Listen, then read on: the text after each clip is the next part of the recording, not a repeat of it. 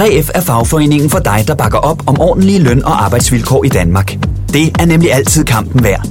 Bliv medlem på 3F.dk og få en masse fordele og muligheder, som blandt andet fri adgang til alle 3F Superliga-kampe til dig og en ven, løntjek, hjælp til efteruddannelse og meget, meget mere. 3F gør dig stærkere.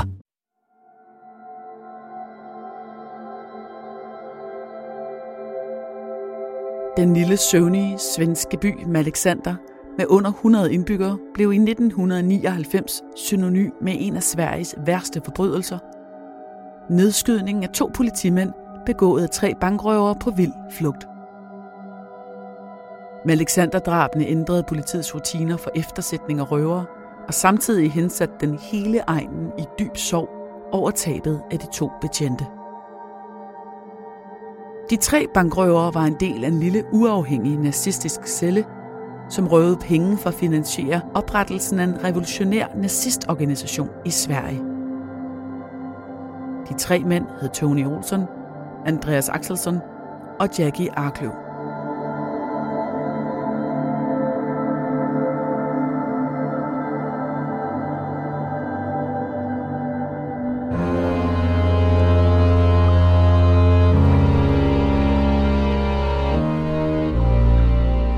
Du lytter til Mor i Nord. En podcastserie om nogle af de mest opsigtsvækkende drabsager fra Norden.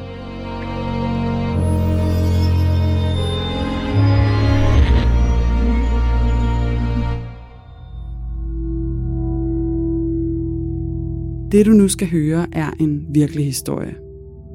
Den er researchet og fortalt af Janne Ågaard og læst op af Le Gammeltoft.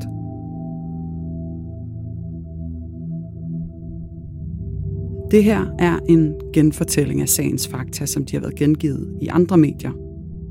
Nogle detaljer er udeladt, ligesom vi her afholder os fra at tage stilling. Det har retssystemet gjort. Men du skal være forberedt på, at det kan være voldsomt at lytte til. Ikke mindst fordi det handler om rigtige menneskers liv og død.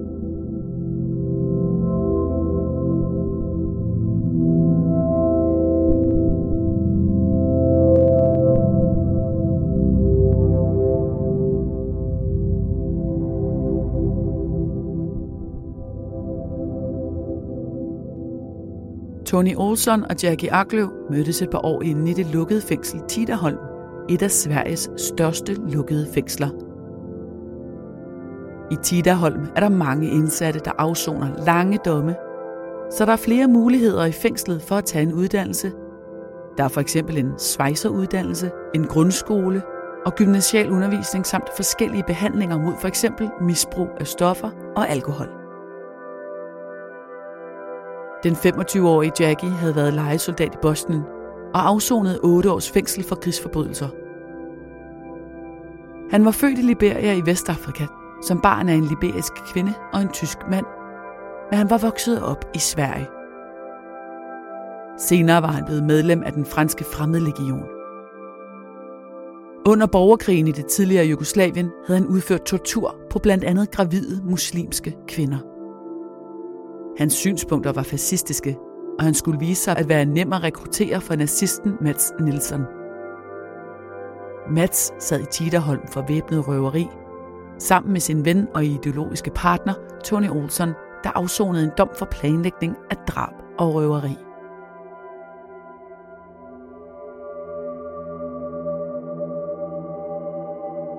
Mats og Tony var begge dømt efter en særlig paragraf i den svenske straffelov, kaldet 7.3, der betegner såkaldt negativt stærke fanger, der kan udgøre en flugtrisiko. Det var især personer, der havde begået vold og narkokriminalitet, der skulle afzone under denne særlige paragraf. Det betød strengere afsoningsforhold og begrænset udgang og prøveløsladelse. God aften og velkommen til den 11. time. Vi skal i aften møde Nordens største dramatiker, Lars Norén. Med sine realistiske replikker har han skrællet forlorenheden af den borgerlige familie, ligesom samfundets udstøtte har fået en stemme. Jeg er et termometer i verdens røv, udtalte han som 25 år.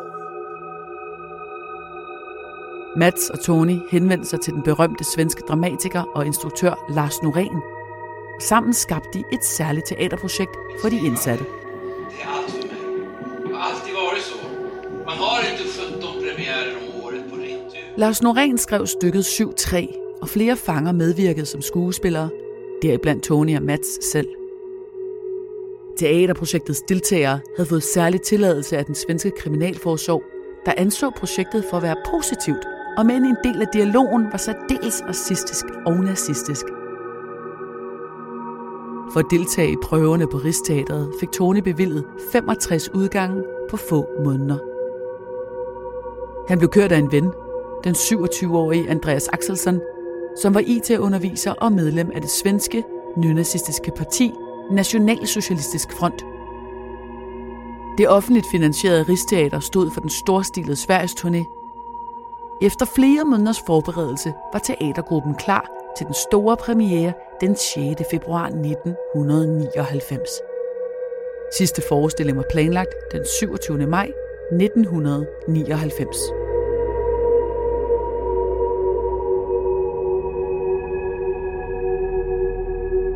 Hvad hverken Lars Norén eller den svenske kriminalforsorg vidste, var, at Tony, Andreas og Jackie brugte teaterstykket som mulighed for at planlægge og begå bankrøverier for at finansiere den nazistiske kamp.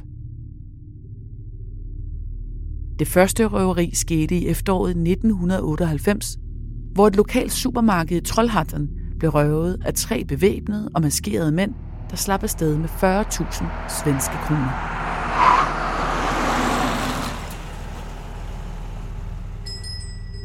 Røverne stak af i en stjålen Saab 9000, et bilmærke, der var røvernes foretrukne. Mindre end en måned senere dukkede røverne op i et supermarked ganske tæt på og begik røveri igen.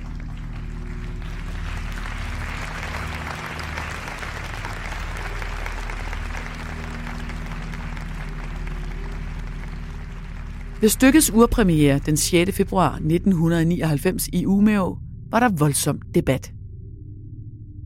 Kort tid forinden havde en nazist holdt en gæsteforelæsning på det lokale universitet. Og nu var der altså udsigt til, at en gruppe nazister skulle stå på scenen i Folkets Hus for at spille teater. Efter stykkets opførsel var der kritik af de mange nazistiske budskaber. Men Lars Norén afviste al kritik. For som han sagde, jeg viser blot virkeligheden. Senere henvendte nogle af teatrets medarbejdere sig til Kriminalforsorgen for at få stoppet teaterstykket, fordi de anså budskaberne for at være uetiske. De følte sig utrygge ved de indsatte, som medvirkede i teateropsætningen, og som blandt andet mødte op med nazistiske tatoveringer. Kriminalforsorgen afviste medarbejderne, men bekymringen lurede, for hvad nu, hvis de indsatte brød loven?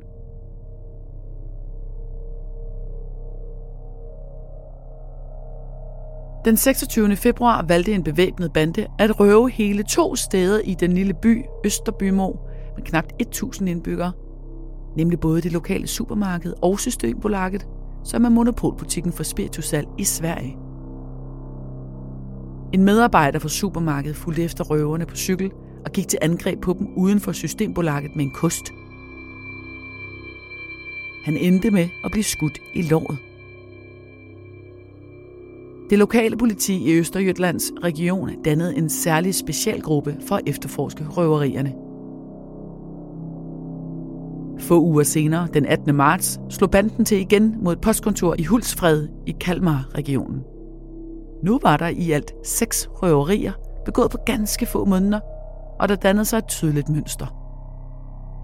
Røverne var svært bevæbnede, og røverierne var godt planlagt – de fandt sted i ganske små byer uden egen politistation. Flugtbilen var stort set altid en Saab 9000.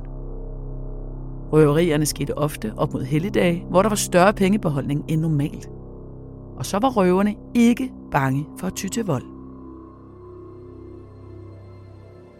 Op mod påsken i 1999 var politiet i alarmberedskab og forventede et nyt røveri, men intet skete. Først den 14. maj gik det ud over Handelsbanken i Oseda. Det var politiet desværre ikke forberedt på. Men denne gang efterlod røverne sig i det mindste et spor. Da flugtbilen, endnu en stjålen Saab 9000, blev fundet, havde en af røverne efterladt et tydeligt skoaftryk i den.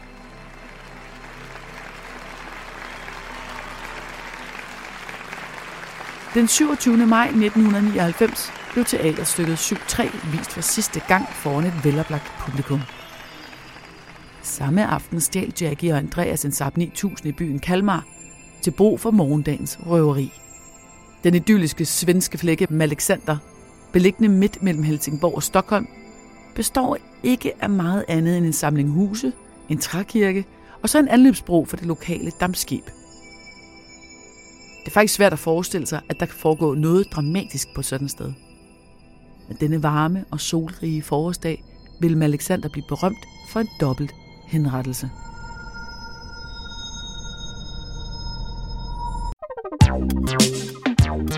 Der er kommet et nyt medlem af Salsa Cheese Klubben på MACD. Vi kalder den Beef Salsa Cheese, men vi har hørt andre kalde den Total Optor.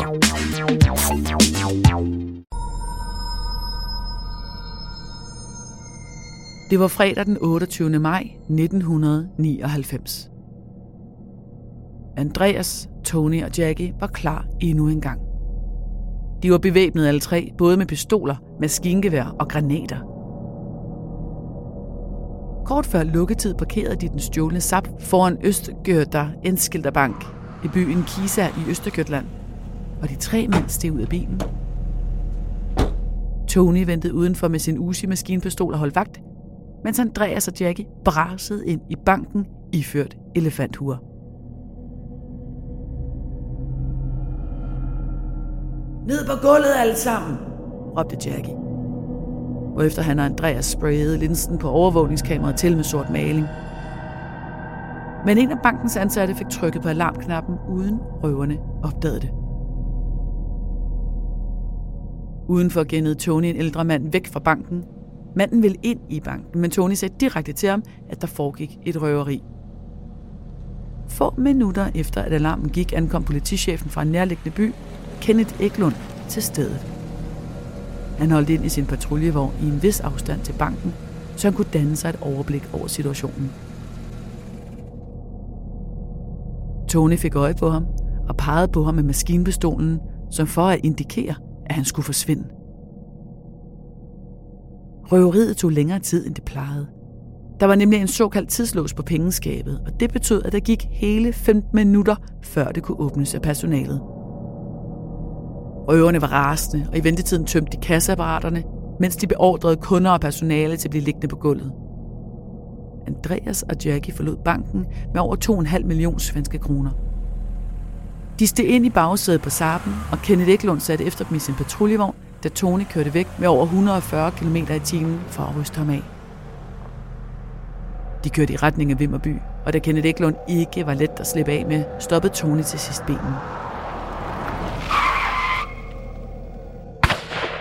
Røverne skød mod politibilen, før de igen kørte videre. Men Kenneth Eklund opgav ikke og fortsatte jagten, indtil de nåede området ved Gummetorp-søen, hvor Tony igen bremsede op. Denne gang smed røverne granater mod politibilen, og politichefen løb for livet. Han blev ramt af to skud og gemte sig ved en søbred mellem sivene, mens røverne ledte efter ham. En lokal fotograf, der også fulgte efter flugtbilen, stoppede op for at fotografere politichefen. Kenneth så fotografen og var lige ved at skyde ham i den tro, at han var en af gerningsmændene. Røverne opgav at finde politichefen og tog flugten igen. Få minutter senere stoppede de i Klintorp, hvor de som planlagt skiftede den grønne Saab ud med en udlejningsbil, en hvid Toyota Avensis. Herfra fortsatte de flugten. Pengene blev lagt i bagagerummet, mens gruppens mange våben blev taget med ind i selve kabinen.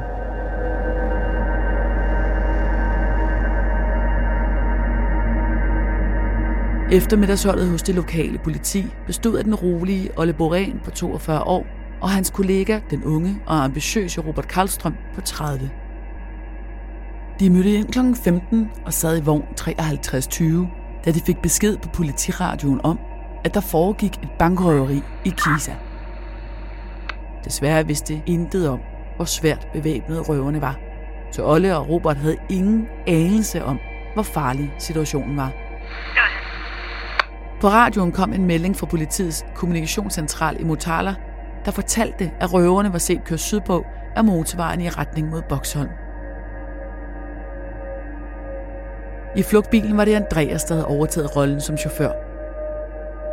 Han bestræbte sig på at overholde fartbegrænsningen for ikke at vække opmærksomhed. Jackie skjulte sig på forsædet, og Tony lå fladt på bagsædet for at skjule, at der var tre mænd i bilen. Alligevel så de to betjente, Olle og Robert, den anonyme Toyota. De bad centralen tjekke registreringsnummeret, fordi de mistænkte den for at være flugtbilen. Føreren kørte usikkert, og da centralen gav besked om, at bilen var lejet i Stockholm, bestemte Olle og Robert sig for at og tale med føreren. Men bilens fører reagerede ikke på de blå blink, og med hylende sirener eftersatte Olle og Robert den hvide Toyota, indtil den bræt stoppede ud for Lillesøen i Alexander og holdt på tværs af vejen.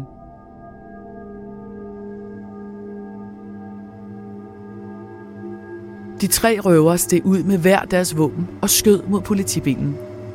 Olle og Robert sprang i ly bag bildørene for at besvare ilden. De var tydeligt problemer med tjenestevåben af langt mindre kaliber og ingen hjælp i sigte. De løb om bag patruljevognen for at gemme sig. Men på vejen blev Robert ramt i skulderen lige over den skudsikre vest af Jackies CZ-pistol. Olle blev ramt i knæet. Lige inden Robert mistede bevidstheden, nåede han at skyde den ene bankrøver, Andreas, i maven. Jackie hjalp først sin sårede kammerat ind på Toyotaens bagsæde. Han vendte derefter tilbage og samlede Roberts pistol op fra kørebanen og brugte den til at nakkeskyde Olle, der lå såret på maven i grøftekanten. Så tog Jackie Olles pistol, og på 10 cm afstand affyrede han den mod den bevidstløse Roberts pande. Røverne fortsatte flugten og efterlod de to døde betjente.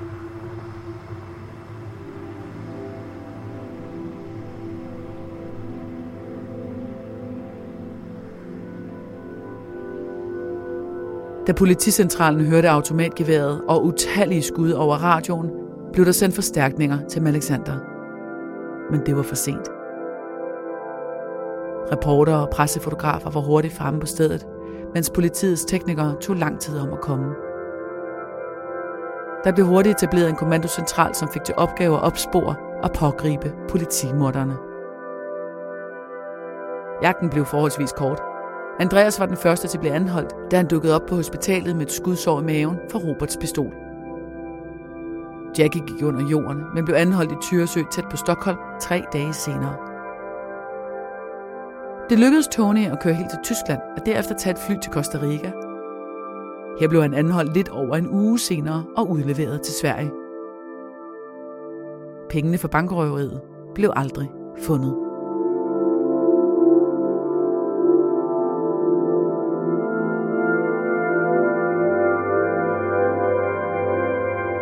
I efteråret 1999 begyndte retssagen mod dem ved Linköping Byret. Alle tre indrømmede, at de havde begået bankrøveriet mod Handelsbanken og været til stede under skyderiet i Alexander. Men alle nægtede at begået de dræbende skud mod betjentene. Til trods for manglen på afgørende beviser mod en af dem, blev de alle tre dømt skyldige i drab, fordi de havde handlet sammen. Det var en kontroversiel dom, for retten valgte at anvende et nyt begreb om medvirken i den svenske straffelov, der gav mulighed for at finde medvirkende lige så skyldig som selve gerningsmanden.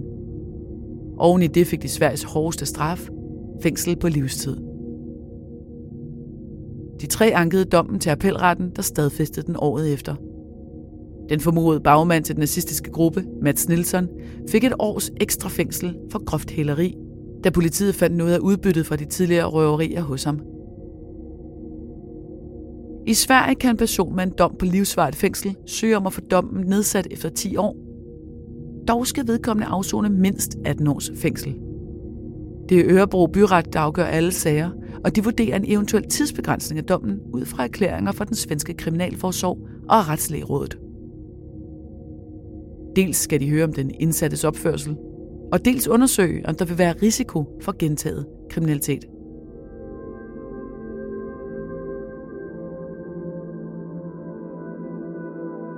Flere år senere indrømmede Jackie, at det var ham, der affyrede de to dødbringende skud, efter han i overvis havde fastholdt sin uskyld i både bankrøveri og drab.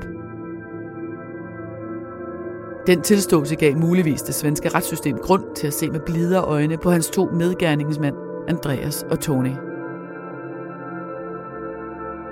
Tony Olsson, der siden har skiftet navnet til Tony Bystrøm, fik efter mange års ansøgninger sin dom på livsvarigt fængsel ændret til 35 års fængsel.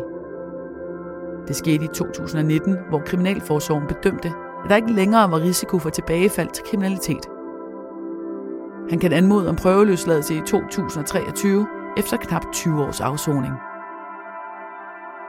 Også Andreas Axelsen har fået sin livstidsdom fastsat til 35 år, og han kan blive prøveløsladt nogenlunde samtidig som Tony. Jackie Arkløv fik i oktober 2020 afslag på sin ansøgning om at få tidsbestemt sin livstidsdom. Det blev vurderet, at der var mulighed for tilbagefald til kriminalitet.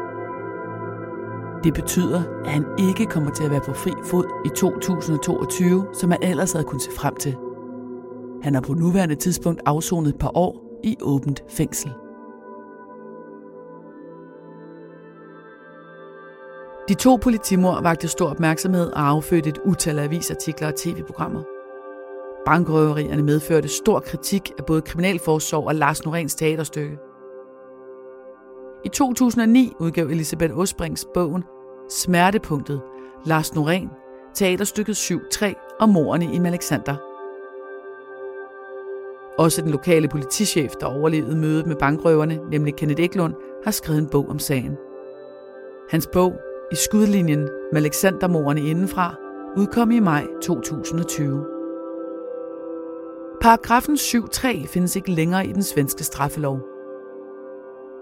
Også andre ting er blevet ændret siden da – Blandt andet blev reglerne for udgang skærpet betydeligt, så langt færre får bevillet udgang.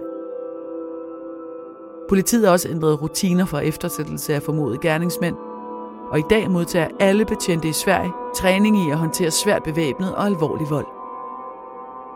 Politiets kommunikationscentre udsender i dag også vigtig information direkte og på nationale radiofrekvenser, så betjente fremover ved, hvad de går ind til, når de sætter efter en flugtbil.